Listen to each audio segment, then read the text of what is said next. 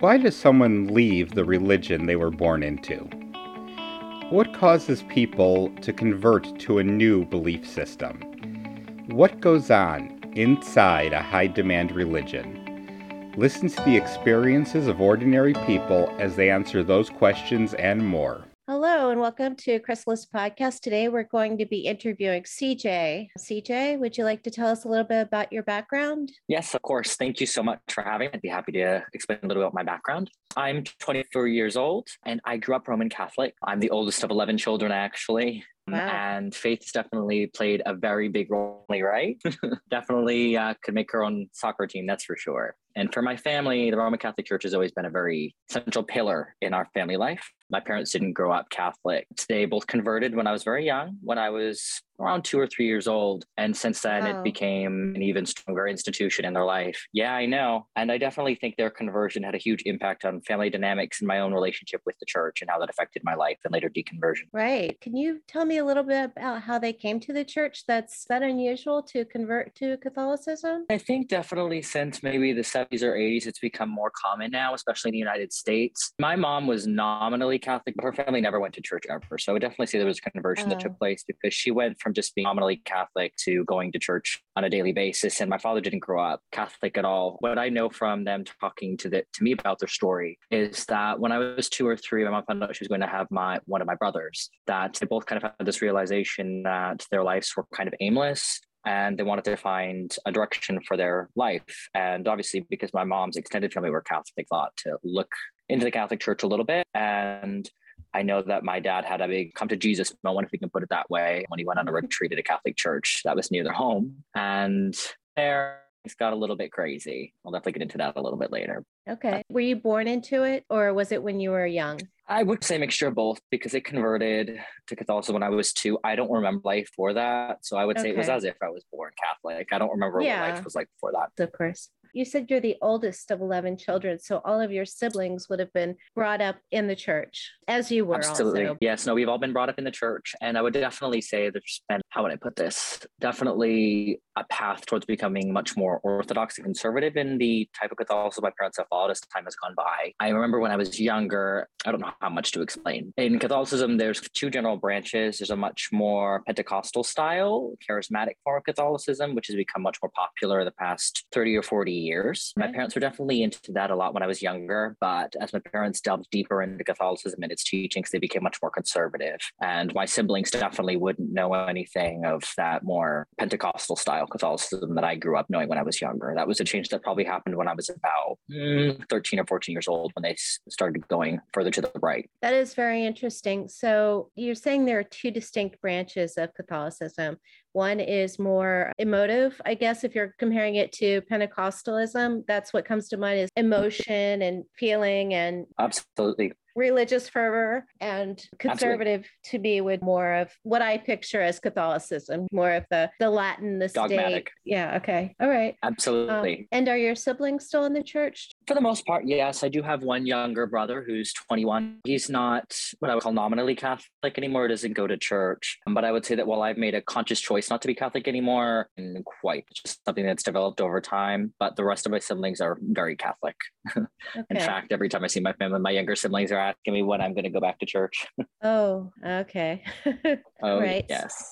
So I can tell there's a little bit of religious conflict in your family, and we'll get to that. But if you Absolutely. could just tell me as a non-Catholic, how long are the services? Could you give me a description of what it's like to attend a Catholic church on Sunday? How long the services are, what you have during the week? That's how much time it takes, that sort of thing. Okay, of course. Oh, I could go on for this for hours, but I'll make a few key distinctions. I would say there's a few things that are important to understand that I think is definitely a type of church where you'll get out as much as you put in. And what I mean by that is if you're very involved in your local community, you're going to get a lot more out of services and the events going on at the church than you would if you're somebody who only goes for Christmas and Easter. There's actually right. a common saying in the church where I grew up where there's the Christmas and Easter Catholics who just go for the big masses, a service is called, and that's it. They have the same saying in Judaism. Rosh Hashanah Yom Kippur It's the same thing. Oh, do you know, they? People just show up twice. Oh, that's fascinating. Yeah. Exactly. So. Same thing. Absolutely. Yeah, it's very similar. Absolutely. So, Mass, I would also say, is divided between a Mass that you would have just throughout the week, which is normally very stripped down, doesn't tend to have music, and focuses more on readings from the Old Testament and the New Testament, normally a brief sermon, which we would call a homily. And then afterwards, we have the ritual, which is called, well, the Eucharist, where they take bread and wine and the priest consecrates it. And if you're a Catholic, you believe that becomes the literal body and blood of Jesus Christ. The difference is maybe between a Mass during the week and a Mass on Sunday is that Sundays can have music and it's going to be longer. On the weekend, that mm-hmm. would normally last about an hour. Uh, on a weekday, it would last eh, around half an hour. But if it was a big holiday, like Christmas or Easter, especially, it could be two hours or even three and a half. I think my longest mass that I ever went to was four hours, and that would be the Easter Vigil, which is a much longer service where I think we have, it's been years since I've gone, but eight or nine readings from different parts of the Bible. They normally have baptisms and confirmations. And I actually was one of the assistants for the priests when they did that. And I remember being a very, very, very, very long service or mass, as we call it. Right. So you're saying Easter, the holidays could go up to four hours? It could, depending on the church. Absolutely. Three, four. And yes. the regular weekend would be about an hour. Is that right? About an hour. Yeah, about an hour, give or take. That's actually not too bad. For it's not too goes. bad. No. Okay. It's not. I mean, I think it also depends. Another distinction that they didn't really touch upon is in the Catholic Church, like I mentioned previously, there's kind of that juncture between people who are more charismatic, as we would call them, like right. Pentecostal style church. Is, They'll tend to have music. Is there a name for that? The different branches? Or... Normally called charismatic Catholics. Mm-hmm. And then the more traditional minded tend to be called traditional Catholics. Okay. Traditional Catholics, though, you need to be a bit careful because there's also two distinctions made there people who actually uh, follow the Pope and his leadership. And there are some people who believe that the more modern trappings that the church has undertaken in the past 50 years is into true Catholicism, and they're considered heretics. Sedevacantists is what they would be called in Latin. That's a whole other can of worms. Another podcast. Wow. Okay. yeah, I guess so. I guess so. That's really interesting because up until now, I thought Pope and Catholic, I couldn't imagine. Okay. Oh, one would think. From the outside, but it's always the way once you're inside, there are other groups to distinguish yourself within. It's Absolutely. I would okay. almost say that Catholicism is almost as diverse as Christianity. It's like all the diversity you can find within Christianity itself, you can find within Catholicism, almost the people going in every single different direction. Right. It's amazing how people can divide themselves up endlessly. it is. Absolutely. Okay. Your services don't seem to take up a whole lot of time, but do you have stuff during the week? Absolutely. I know the individual service might not take up a lot of time, but especially in conservative Catholicism, traditional Catholicism, there's the idea that you should go to Mass every single day. So it's an hour on the weekends and then half an hour every single day. And my family definitely got into that when I was 12 or 13. And there was definitely the imperative that we need to go as much as possible. And then obviously Catholicism has some other ritual aspects like confession, which is where you would go to a priest and you confess all the horrible things that you've done, all the sins, so that right. he could absolve you of your sins. And while I would say in a more charismatic type of Catholicism, they still do for that. In traditional Catholicism, there's the idea that you need to be doing that monthly. And I haven't really mentioned it yet, but as a gay man, that definitely caused some issues for me as a younger individual having to go to an old man and, and admit, yeah, I like boys. And that's not right. Really accepted in Catholicism. I definitely want to get into that. I just wanted to get an idea of how much of your life this takes. And I understand there's also the aspect of your family following it, which has you at home. It's not just you're going Absolutely. somewhere and it's only touching you there. I do, I do understand that. So you're growing up and let's say you're seven to 10 years old. How many times are you going a week? Probably four or five. Um, and then there's oh. also to take consideration wow. that they had, yeah, a lot. And then yeah. there's also to take into consideration that they had youth group and stuff like that. At seven or eight, I didn't go to that as much because it was a weekly thing. And I think that's sort of more when I was 10 years old. But by the time right. I was 14 or 15, I was helping to run that. So I had I was at mass four or four times a week, going to confession at least on a monthly basis, and running youth group, which I then there in the evenings, probably two or three times a week too. My life was wow. Catholicism. It sounds like you were a youth leader, and I don't know what I was. them. Absolutely. Yeah, wow. no, a youth group leader is what they would have called me. Everybody actually thought that I was going to end up being a priest. Surprise. yeah, if anyone's listening to this, oh, they've long since learned. Exactly. Yeah. Story turned so, out better. Okay. I guess I do want to ask about your community. Um, was it a tight knit community? Was it a big church in an urban area where not so much? A mixture of both. And what I mean is that my parents progressively became more conservative and orthodox in their view of Catholicism, the people that they intermingled with slowly changed. And I found that the more fundamentalist in style that Catholics become, the more harsh they are and unforgiving they can be. So, what I mean by that is while the church that we went to growing up was a pretty big church, there was probably over 2,000 families that went there. So very big, but for a Catholic church, anyways, very big. It had its own circles. So you would have the circles of people who are more charismatic and they would go to a particular service. And they wouldn't right. intermingle with the people who went to a, a service earlier in the day, and that was more traditional in style. And it was just so interesting growing up, realizing how these people didn't want to intermingle. And there was so much infighting. People who are more conservative would say, I can't believe you're going to play a guitar at service. That's just inappropriate. And the people who would like to have more modern style music would be like, oh, you're just so boring. You're going to make all the youth go away. So, like, right. there was never that comfortableness. And I felt very much caught in between those two battles because, as I mentioned, when I was younger, my parents were more charismatic and they're former right. Catholicism. So I definitely had that aspect growing up. But as they became more conservative, I felt like I couldn't please everybody, which was difficult for me being a youth leader because I had to make everybody happy.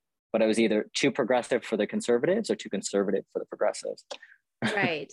You were trying to straddle the line because of your family, but exactly wasn't quite working. It's interesting it that there were services in the same church with the two different styles. So that's Absolutely. super interesting to me. You would think that the leadership would have chosen like one or the other, but they did both. They did both. I think they were just trying to cover all their bases, and they realized that the best way uh, to get people to go to that church and to get money in the basket was to have services that appealed to both. Right. The only other thing I'll briefly add is that as my parents did become more conservative, that conservative service of that parish wasn't even conservative enough. When I was about 12 or 13 years old, my parents started homeschooling me and many of my siblings. And since then, they've continued that. And because of that, they got in touch with a Catholic preparatory program. I'm not going to name the name of the school. It's run by a set of Sedevacantist group, which that's a group that doesn't believe that the Pope is legitimate. My parents never followed that law, but that got me in touch with many other children and people who grew up in families who had 10, 11, 12, or 13 children, many of whom believed that the world was out to destroy all Catholics. Catholics, very cult like in its mentality. And the only reason I bring this up also is the central force for those kinds of groups tends to be the traditional Latin Mass, which is what service was like for Catholics before the 1960s. When Mass was in Latin, women had to veil, and it's much more conservative and oppressive in nature. I would argue it is. And since I was about 14 years old, we went to that once a month too, just so my parents could get their conservative fix, as I'll put it. Wow. So your mother would wear a veil over her face? Uh, yes, she would. She would wear a veil, and she still does actually now at the normal church. To it's been a okay. stick, sticking point then, because I would say even in the past five to seven years, at least in the Catholic church churches up here in the Northeast, I'm outside of Boston. There's definitely been a resurgence in that, where many larger families have been kind of going in that direction. There's definitely been a growing popularity of that. It's not just my mother. There's many of her friends are also doing that now as well. Interesting. So a resurgence in the the traditional branch of Catholicism. Absolutely. All right. Well, that's interesting. Okay. Absolutely. So you said that they started homeschooling you when you were 12 or 13? Yes, that's correct. And what was your experience of that? Did you feel like you got a good education? Did you feel like it was a good curriculum? Well, it's difficult for me because I kind of have two opinions. Because of my experiences there, I was able to have experiences later on in life that were great for me, but it came out of not so good circumstances. For example, the quality of education that I got wasn't great. Everything that I was taught had to be centered around Catholicism. I couldn't even be taught math unless it was literally on the lines of two angels plus two angels equals four angels. Oh my like goodness. The level like the level that they had to bring Catholicism. How do they manage that? How do they manage that with algebra? it was terrible. Solve, solve for X angels. Oh yeah, no, it was terrible. I don't want to say the entire education was terrible. I was lucky enough that at least my parents were very interested in me having what they would call a classical education. So I was able to read Aristotle and stuff like that, which many people might not have the opportunity to. That's right. great, but I never learned. I never got a proper scientific education. I mm. never got to learn about evolution, basically all those big hot button topics that a lot of evangelicals would have. I was about that. I never had sex ed. I was never taught evolution. Anything relating to really macrobiology wasn't touched. No science at all. Wow. See, this is very interesting to me because when I think of Catholicism, I think it's probably, I mean, at least for me, it's perceived the, as the most science science friendly religion that they, I mean, I've mm-hmm. always had the impression they sort of, obviously in modern times, we're not talking Galileo. 100 years ago. right, yep. right.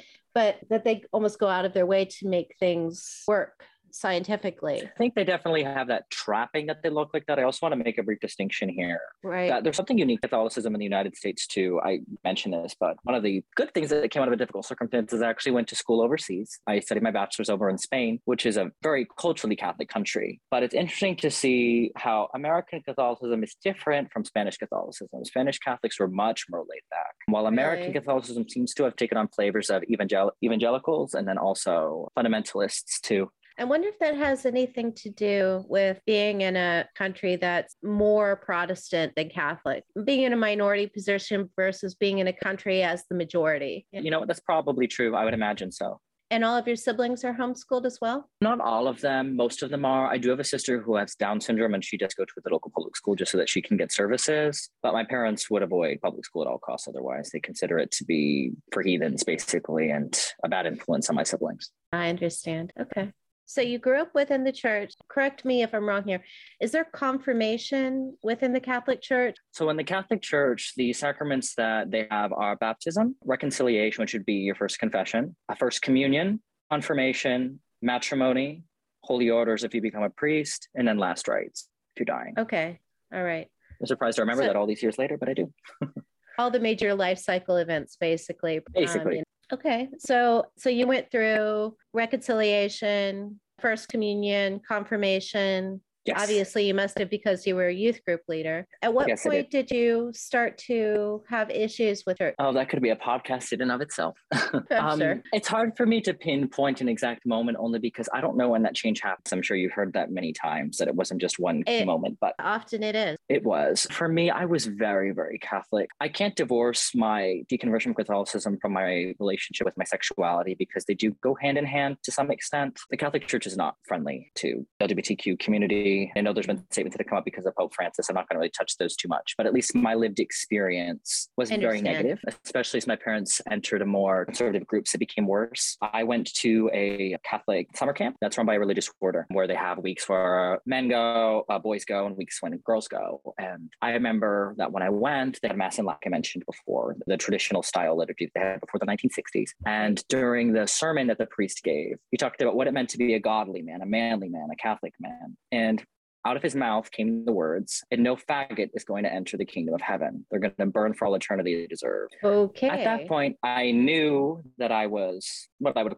called same sex attracted. I didn't accept my sexuality, but I understood where my interests lied, if you know what I mean. And that right. cut deep, that cut deep. And I think that kind of slowly set me on a path where I realized, you know, I make sure that this Catholic church is the true church of Jesus Christ because I'll put up with all this bullshit if it means that I'm doing the right thing. But I'm not going to suffer if it means that I'm not suffering something that's worth it. Does that make sense? Right, right. No, because now the stakes are higher. How old were you when that happened? I was probably 16 years old. I still stayed Catholic for quite a few years, but it definitely set me me on that path. There are many other events that happened too. Just the clickiness of any religious community were also difficult, feeling like I couldn't please everybody and then having people let me down. I think that would happen though in any community. It's not necessarily unique to Catholicism, but no, not after, at all. um, no, absolutely. But it still plays a role in. Of course, of course. Yeah. No, I don't mean to minimize worldview. it. There are some things no, that absolutely. are inherent to groups of people. That doesn't mean that they don't have an impact, of course. Absolutely. Absolutely. So being a youth group leader, and I'll try and wrap this up quick, but being a youth group leader had an impact there. I'll mention two more events. I came out to my youth group leader when I was about 17 years old. And again, I wasn't accepting my sexuality in a more liberal sense. It was more,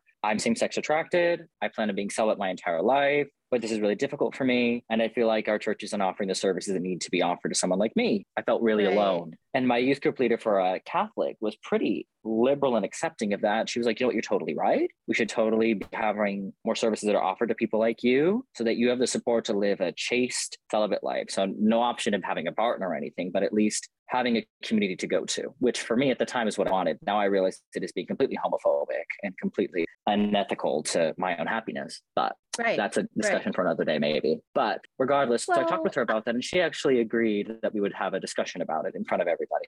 Sorry, what were you going to say? No, I, I don't think it's a separate discussion because I think that it's I think it's unfair to expect someone to live their entire life without a partner. I don't know what the stance of the Catholic Church is. Are you saying, based on your conversation, that they differentiate between being gay and acting on the urges, being with a partner? Absolutely. So Absolutely. if you went to confession, it's not a sin being gay, it's a sin to act upon it. Is that correct? Exactly. Mm. Exactly. But there's a um, since I lived in Spain, there's a word coming to me in Spanish, which is matiz, which means like there's a little wrinkle there. And what I mean is, so yes, you're right. It's the acting on being gay that's the problem. But think about it. I would still have to confess if I thought a man was attractive and I thought too much about that. I would have to confess if I longed for having a partner and I wouldn't let it go. I would have to confess if I wouldn't let go of that desire. So at what point though is there really a difference between acting on being gay and being gay? Like it's uh, that's crazy There's no though. There. How can you be something and not think about it? That's insane. To say exactly. don't act upon it, that's that's theoretically possible. I would argue it's unfair and not tenable, but it's at least you could kind of see how that's possible. But how could you ask a heterosexual man not to think about women occasionally? It's just not you. Your thoughts are oh, who oh, you are. Absolutely. Have, I completely so agree with you. How it was you very damaging. it was very damaging. It's like There's it's a lot okay of, to be gay, but it's not okay to be gay. I mean, that was pretty much the whiplash message that I was getting. And I do need to right. really stress though that I mean, if you were to talk to a more charismatic Catholic, they probably would have some different perspectives on that. They would be so harsh oh, okay. on that. How would I put it? Ruminating but traditional Catholicism really, really focuses big on being mentally pure, doing everything you can to make mm-hmm. sure that you're not defiled. So I do need to make that distinction. However, in the end, it's still going to be the same as far as traditional Catholics and charismatic Catholics both agreeing in that. So, fine, you might be homosexual, but you can't act on those inclinations. But if you but, never have those thoughts, said, how do you know you're homosexual? If you never have exactly. a thought about another man, well, then you're, you know, maybe you're not gay. exactly. exactly. I mean, and that's why in Catholicism, it, controlling your thoughts, that's just, it's damaging you, you, the level of scrupulosity in Catholicism is awful. I mean, we don't have time to go into it today, but there were so many saints revered by the Catholic Church where one of their revered characteristics is that they were so scrupulous. They did everything they could to make sure that everything perfectly. And whether someone believes in the Catholic Church or not, I'll even say this today, and I don't care. But if you really think God cares so much that you're going to give your thoughts 24 7, he's going to get you because you slip up in one thought, that's just not healthy. It's not a God mm. worth worshiping. I mean, honestly, Satan sounds better than that God does to me. that sounds sounds terrible, I suppose, but it's this is the creator of the universe, billions and billions of galaxies, billions of planets, and they're fixated on, you know, you looking at somebody's whatever. Exactly. That doesn't doesn't make yeah. the, they're fixating on me finding somebody attractive. oh, he has nice arms. you know.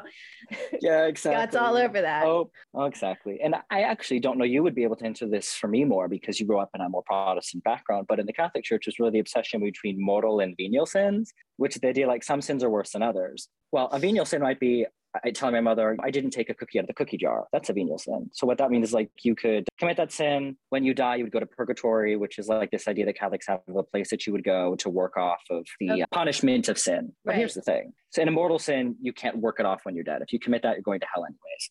You look at pornography, that's a mortal sin. You think wow. impure about a woman or another man, that could be a mortal sin. If you what? were to murder someone, that's a mortal sin. Wait, wait, I wait. Mean, so like, thinking about somebody th- thinking a sexual thought about another person is a mortal sin the same as killing them? Is that could be? Yeah, it could be. Absolutely. Catholic Church has That's never hard. really truly come up an outright definition of this is a mortal sin and this isn't. But that's the issue that we have, like these false uh, accusations. It's hard to comprehend. It's impossible to comprehend. That again goes yeah. back to the scrupulosity you'll find in many Catholics who practice, where they're trying to do everything they can to make sure they're not committing mortal sins. And if they do, they need to go to confession because if they die before going to confession, they're going to hell. I have some follow up questions about the culture of sexual purity in the church. Catholic Church is not alone with this sort of thing. by far. Let me just Definitely. ask you some basic questions. Is there a modesty code within traditional Catholicism? It sounds like from what you're saying about your camp that the genders are also separated. How far does oh, that oh, absolutely. Go? Absolutely. So we'll focus on traditional Catholicism, at least for now, with this topic, because absolutely. I mean, traditional Catholicism, there's this obsession of the 1950s, 1960s golden era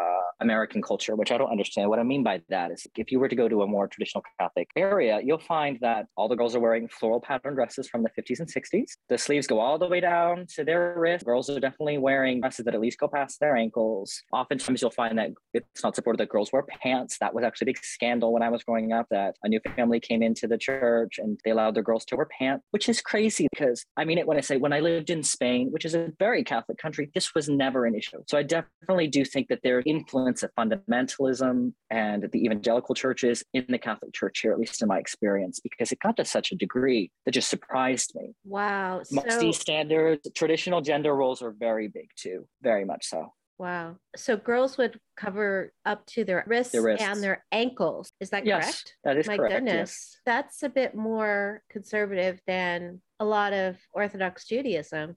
and Absolutely. that's I do need to say that is definitely wow. very group specific. That's what's difficult of course. when you have groups. What I said is very group specific too, because I'm speaking the more liberal oh, Orthodox. Right. So always wearing skirts down to your ankle, always covering yeah, skirts or dresses. Arm, even in summertime. In the summer, yes, even in the summer, there was definitely a big fight against wearing modern interpretations of clothing. I kind of joke now, ugly is best, and what I mean by that is it was clothing that girls always wore. I guess is perspective of a man, but it was super flattering. It's right. always made girls and women look dumpy. It, it, never, in my opinion, would be something that somebody would wear that says, I value my self worth. And I'm not saying that as in a terms of if you wear skimpy clothing, that means you value yourself more, but I just mean is, is it fitting well and it complementing somebody's looks? Absolutely not. And right women were definitely relegated a supporting role in the vaccine. They weren't meant to stick out. Did they sit in a separate place when you were at worship service, or was it everybody sitting as family group? Everybody was sitting in family groups for the most part. The only thing okay. I'll mention on that is in Catholicism, we have something called altar serving, which is where during the, the mass, the service, mm-hmm obviously we go through the ritual of the priest turning the bread and wine into the body and blood of Christ. And because that there are normally boys and girls that are up on the altar helping get all the different things that he needs to do that, bringing the bread and wine, the utensils, and whatever he needs. In traditional Catholicism, they don't accept that girls can have that role because the priesthood is only for men. The charismatic branch of Catholicism accepts that because after the Second Vatican Council, which changed the form of the liturgy they have in Catholicism, they opened it up to girls, but there's still an ongoing fight between those two groups. The charismatics wanting girls to be allowed on the altar the traditional saying no, that shouldn't be allowed because the priesthood's only for males. And I even saw that taking place in the church I was going to, where there was a fight about whether to allow the girls to continue on the altar. Crazy. Wow. In the 21st century. Yeah, I don't know how old you are, but I mean, I'm guessing I'm a bit older than you, and I don't understand this way you're describing the girl's dress, and uh, it just sounds so backwards. That sounds pejorative, I guess, but just but definitely just stuck in archaic. a mindset of another time. It's surprising. I'll put it that way. It's surprising. Absolutely. Yeah. You could go to a church that's in your town and maybe find that they're a lot more progressive. I understand. You're speaking traditional Catholicism as you experienced it when you were growing up. I exactly. do understand there are variances. So, going back to your faith journey, I guess, yes. for lack of a better term, you were in camp, you hear this priest saying something hurtful, which obviously it Absolutely. was it was. It was damaging. Absolutely. Yeah. Understandable. And you start thinking, well, the price of Catholicism is going to be, I mean, from what I'm hearing you say, is going to be high. So I better be sure this is what I want to do. I better be Absolutely. sure that this is the right way. Um, exactly. Can you tell me how it went from there? For you? Of course, from there, I still was very much Catholic. That was very hurtful for me. It, it definitely left a very deep wound. But what it did for me was it pushed me in the direction of I want to be the best Catholic there can be. I want to prove him wrong, which meant that I dove into reading the Bible from cover to cover. I dove into trying to understand the dogma of the Catholic Church, all of its teachings, so that I could defend the Catholic Church and its teachings to a T, which I laugh now because I did that trying to defend my faith, but it ultimately destroyed it. Understanding the inner workings and pulling back the curtain was when I realized, that more, but it was when I realized, like, oh, this isn't what I thought it was. This isn't what my parents taught me it was. You saw what how the sausage is made. Behind. Exactly. And it didn't work. And uh-huh. in the end, though, if you were to ask me what was the one thing that really forced me out of the Catholic Church, it was reading the Bible, which is funny because in the Catholic Church, I've realized after leaving, while they read the Bible every time their service, we at least read one passage from the Old Testament, one passage from the New, and then one passage from the Gospels. People don't pay attention to what's being said. So when I'm asking people questions like, did you hear what written in Deuteronomy? Did you see what happened with Job's daughters? Did you see what Paul said in the New Testament? This is awful. Oh, it didn't really have to say that. It doesn't really say that. So there's a lot of picking and choosing too. People either don't pay attention to what's said in the Bible or they just pick the pretty parts and ignore the not so savory bits, if that makes sense. It does make sense. It makes a lot of sense. What you're saying about the Bible is Catholicism, traditional Catholicism. Do they take the Bible hmm. as literally true or are there interpretations of the Bible that are then used to draw the dogma from? It's literally true when it's convenient until it's not. so, okay. for example, my parents still teach all of my siblings that Adam and Eve actually existed. There was a snake in a garden, caused the Wait, whole world they, to fall. They do or they don't? You kind of cut. They do. Oh, okay. They do. So no evolution, um, and there's Adam and Eve, and everybody descended from Adam and Eve. The exactly. whole genealogy in the Bible. Okay. Oh, okay. yes, absolutely. So I would say they're definitely much more literalist in their interpretation until it's impossible for them to defend it. Like if I were to say that the Bible shows that the world is flat, possible that Earth goes around the sun, they would say, well, that doesn't. But until there's something glaring and obvious, at least in my experience, they'll definitely defer to the Bible. That's interesting. But so it basically the, a little bit the paradox of both, is it's still a book say? they don't understand. Yeah, a little bit of both. The paradox is it's still a book that I would say they don't understand, but definitely a bit of both. I mean, obviously, there are parts of the Bible that are not directly found in it, but that the Catholic Church uses to support their doctrine. Like purgatory is nowhere in the Bible directly, but right. they'll take random passages in the Old Testament that's purgatory, but that's clearly not a direct interpretation. So that's why I would say, even Catholicism in general, we're going to take it literally until it's inconvenient. And then when it's inconvenient, we'll respin it and that's something you'll find has really happened in the Catholic Church in general, probably over the past 100, 150 years. Because even 150 years ago, the Catholic Church wouldn't have accepted the theory of evolution. It wasn't until that became much more mainstream and popular that their dogma changed. Right. So, so I guess that would be my so, answer for now on that. No, that's interesting because in Protestantism, for example, you have a lot of streams that literally believe the Bible is true, like what you were describing with the Adam and Eve story and Noah and all of it. And then you have other religions that have, Judaism has the interpretations and then the whole rabbinic mm-hmm. thing. So, so I was just curious if there was a interpretive culture within and there can be too. You'll find the interpretive culture is more in the charismatic branch, which is why the comment you said earlier about the Catholic Church, Christian churches with all differences. Because if you go right. to a more charismatic group, then all of a sudden they'll be saying, "Oh, you know, Adam and Eve, that's we can't interpret literally." Wow, I could definitely understand a little better now what you were saying about being in two camps. Because if you happen to have a religious discussion with your parents, for example, and you're saying something that you learned as youth leader for charismatic group or yeah. from someone who was charismatic if you had a discussion that had that uh, belief in it and you happen to mention it yes. to your parents they would probably go no absolutely not right like exactly. those are major differences being literal versus being metaphorical the creation absolutely. story there's not much middle ground there no super mixed signals yeah okay so sorry to take that tangent with you but no worries so you're delving deep, you're being really scrupulous, and it's not having the effect that you hoped it would. No, it wasn't.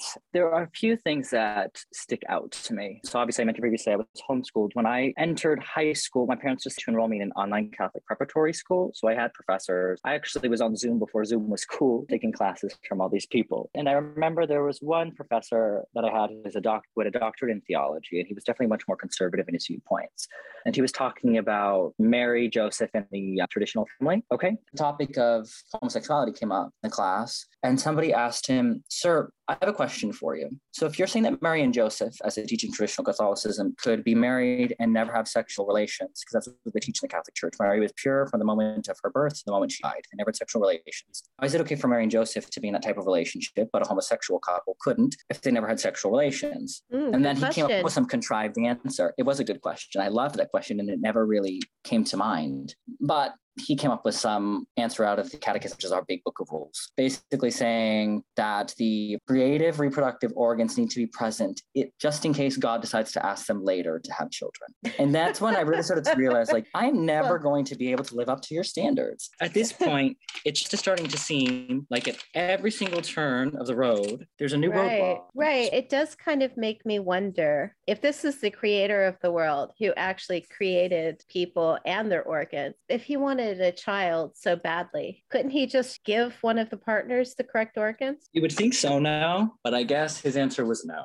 At the time, though, it still didn't convince me to not be Catholic. It took me years to get to the place where I accepted my sexuality. That came after. At that time, it was still a catalyst for me thinking, like, this is really hard. You're asking so much of me, and what I'm getting in return just isn't really equitable. But so I kept going. I was in my last year of school, in high school, my senior year, I became one of the leaders for the youth group program there. Pretty good year. We had some drama, but it was okay. But at the end of the year, I decided to take a gap year before I went to college because I didn't quite know what I wanted to do. And there's this group in the Catholic Church in the United States called Net Ministries. It kind of reminds me a little bit of like those Mormon missionary trips where they go out for a year or two to go evangelize non Mormons. Right. It's a yeah. similar idea where these Catholic youths will go travel around the country or Canada to go evangelize non Catholics to convince them to be Catholic. And that's very charismatic in nature. That is not at all what traditional Catholicism would have done. So, you know what? I actually decided I was going to apply for that. Okay. It was really last minute. I had a very close friend who was accepted into the program, and she mentioned, you know, we still have 10 spots for men. So if you want to fly out all the way to Minneapolis tomorrow, you can go apply and they'll have you go through a retreat. At the end of the retreat, they're going to pray about everything. They're going to tell the candidates who answer to the call who's going to be chosen to do these ministries for a year. So I went out last minute. I think I spent like $600, like most of my savings to go out to Minneapolis because I really felt like, you know what, this God wants me to do. This is the answer to what am I going to do during my gap year. And so I went. Very charismatic, lots of laying on of hands, lots of praying in tongues, very charismatic. Wow. Um, and I remember them interviewing us. There was probably 15 of us. And I remember they had a private interview towards the third day when we were there, right before they gave us, and they wanted to know like what are our personal struggles, what are things that they should know about us that we hadn't mentioned. And I mentioned my same-sex attraction to them. And I told them, you know, I think it could be a really powerful witness for you guys mentioning my story that I'm going to be celibate my entire life, that I'm going to embrace the church and God. I'm going to do whatever I can to spread the message of Jesus Christ in the Catholic Church. Still message, on board with that at that point. exactly. Point. I was still on board with that. So that all happens. I made some friends there. I go home. They didn't call me the next day like they said. They didn't call me two mm. days later. They didn't call me three days later. They called me four days later. They had 10 positions open. They accepted 14 people. We were 15. I was the one they didn't choose. And there had been uh, men in that group who hardly went to church. I remember there was one kid that I talked with that went to church just on Easter and Christmas. And I had been a youth group leader for what, four or five years at that point, And they didn't have to say what I knew in my heart. And that broke me. That was the moment where I just couldn't handle it anymore. Right. Where I think my soul just said, enough is enough for right. me to suffer anymore. Right. And even That's just thinking about crazy. that moment.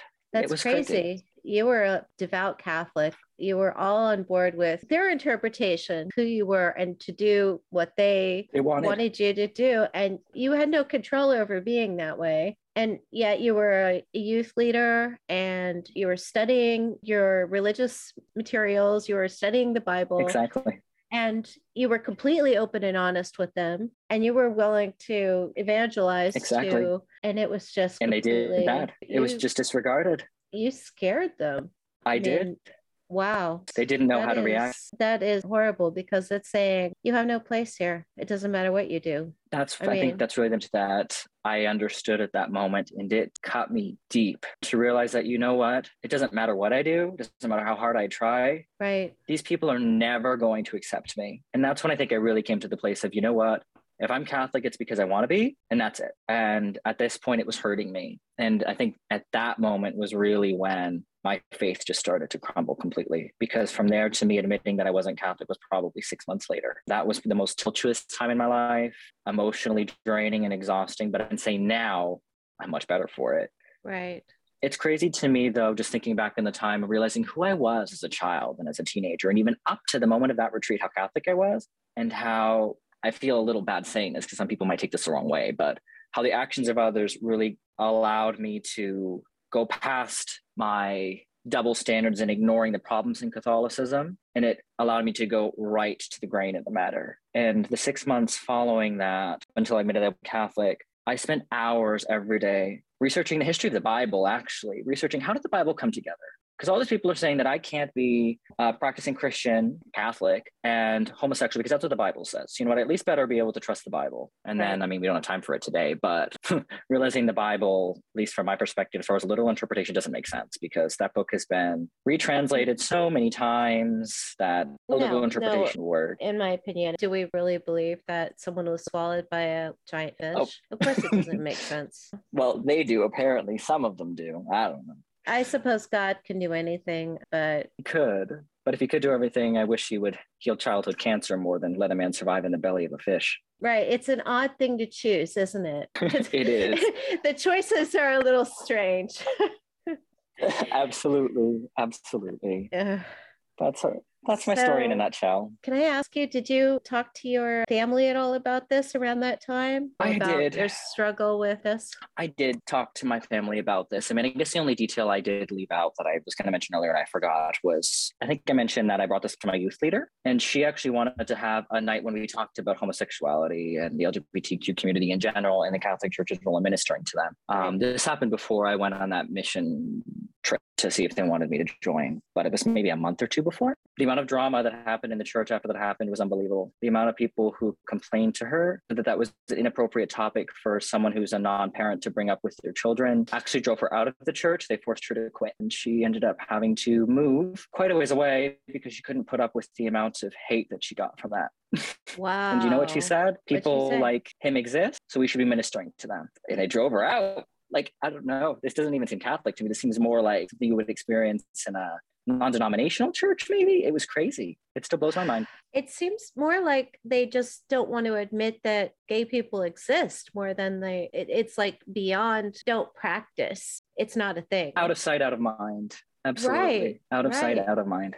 That's... If I were to never say anything, they would never have given me an issue. It's just something that was between me and my priest in confession, but they don't want to see right. it. Right. I don't know if that's the case for everybody, but that was my experience. And that's something you'll probably find in most traditional Catholic groups. As far as you asked me about my parents, I did have conversations with my parents. My parents actually discovered my sexuality early on. They happened to see my browsing history, and the rest is history. But they never really accepted that. They still don't to this day. I remember my mother told me right before I went out to school um, overseas, she told me, We want you to know that we love you, but never invite you your wedding. That'll be the hardest day of your life when we say no and it will always be a no. Huh. Yeah, I still yeah. think she doesn't realize what a cool thing that was to say because she also told me, "Don't make me choose between my faith and you," because we know what the answer is going to be. And the answer was her faith. yes, obviously, and I think that's probably contributed to later on. Now, I would say I border on anti-theist, not because I really care what people believe individually, but realizing how so often people take the religious faith almost as if it was like a, a weapon to smash other people. That I mm-hmm. struggle being around people who say what their faith is before anything else, where their faith is their identity, because I think just growing up in this kind of environment taught me that more often than not, people who are like that don't have your best interests at heart. So be careful. So you have left your faith entirely. You are no longer Catholic. I understand there's a thought that you can't leave, that you're always Catholic, but you would not consider yourself a Catholic?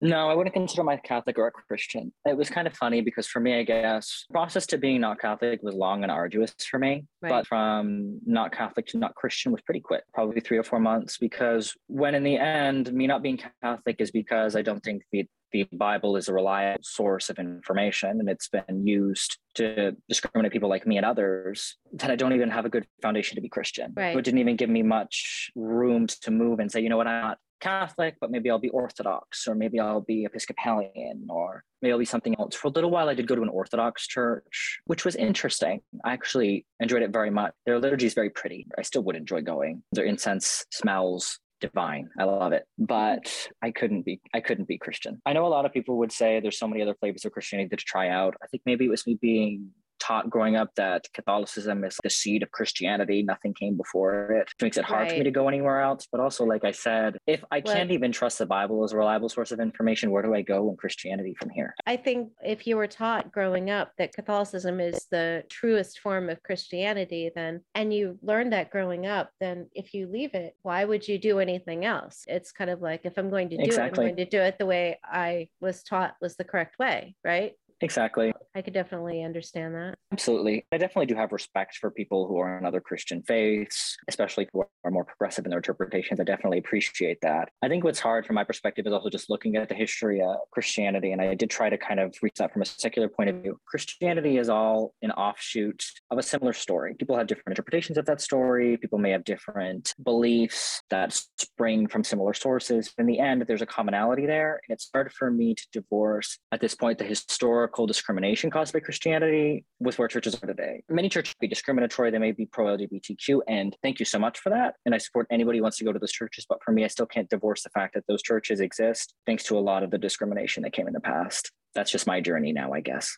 Right. Your journey is completely your own and valid no matter what. So you consider yourself an atheist today? Yes, I would say I'm an atheist today. It's funny, a lot of people will say they're spiritual and not religious. I actually would say I'm religious and not spiritual. what do I mean by that? I love ritual. I still I miss incense. I love right. having traditions. And that to me is very religious. Like religion is about having common traditions that you share with a group of people. So I love those aspects of religion. When I think about my own family in the future, my own children. I don't want them to live in a world where they're devoid of traditions and customs and stuff like that. And I think that's where my journey is taking me now. I'm atheist insofar as I don't believe there's a supreme being guiding the universe. Yeah, could that change someday? Possibly, and that would be okay. But I'm still open to having a bit more religiosity in my in my life, I think. Are you happier now? It's a process. I am definitely much happier than I am now. I've been in a relationship for two years, actually. That's something I never would have would have been possible. I definitely feel much freer. I think the one difficult thing for me is because my siblings are still in the thick of it. It's difficult for me to divorce my own feelings of how I grew up and how I reacted to that and not place that on them. And then also still trying to process the anger I have to my parents is difficult. I've said many times to many people that it would be easy for me if my parents grew up traditional Catholics and just recognizing, you know, this is how they grew up, this is all that they knew and it, but to realize that actively embraced it and continue to embrace it despite everything I've told them, it's difficult. You feel like they chose that over your well-being. Is that i do. fair i feel like they say? chose that over me. Yeah, yeah, i do. Because everything i've told you i've told them and in greater detail too. And i'll never understand how they could choose that over a child because i think of my own child in the future maybe i'll learn this someday that that was wrong. But if my child were to tell me that point of view that i have or something that i'm doing is causing them intrinsic pain mm-hmm. and hurting them i would do everything i could to end that. But right. other people have other perspectives. I do forgive them though. That's tough. I could definitely understand understand why you would struggle with that. Okay. Well, is there anything else that you would like to talk about or get off your chest or throw out there before we finish up? Yes, we've kind of touched on this a little bit. That Catholicism isn't a monolith, just like any church isn't a monolith. I know many people would say, and you kind of alluded to it, that many, many people think that Catholicism tends to be a more progressive form of Christianity, and it can be. I would just say I'd like to encourage people to dig a little deeper, to try and look at Catholic sources of information if they're trying to find out information on the Catholic Church. Keep in mind that one source probably isn't enough, but also the deeper you get into any religion, you're probably going to find people who are more hardline, who probably will be a little bit less forgiving in their interpretation. You would know this in Judaism. You were to talk to hardline conservative Jews in Israel, they might be a little bit less forgiving than people who are Reform Jews, for example in their interpretation of how the faith is played out. And Definitely. when you see that in yeah. Catholicism, unfortunately, you might that at its core, Catholicism isn't as accepting as they like to appear on the outside. And just be careful. So advice to people who are considering converting to Catholicism, would you say? Well, first, congratulations and at least being able to think for yourself, decide that you want to make a change in your life because that's admirable wherever you come from. But also keep in mind that when you join any group, whether it's a Catholic church or a social group, they're always going to sell you on the benefits and never mention downsides. And something I've definitely learned since leaving the Catholic church. Take a look at the ugly sides though, because you need to make sure that you're comfortable with the ugly sides before you accept the benefits. And we haven't touched upon it, but obviously sex scandal abuses in the Catholic church are well known. Those really mm-hmm. shouldn't be ignored. And you need to take that into consideration when you you join the Catholic Church. And then also really delve deeply into what are the values the Catholic Church admires at its core, who are the people that it venerate, and what are some of the actions that have been undertaken by some of the most famous Catholics in history. And comfortable with all of that, go ahead, join. Okay, good advice for anybody considering conversions. Thank you very much for joining me, and I appreciate your time. Absolutely. Thank you so much for having me. It's been a pleasure. Thank you for joining us today. Please be sure to subscribe to get the latest episodes as they're released. Thank you for joining us today. Please be sure to subscribe to get the latest episodes as they're released.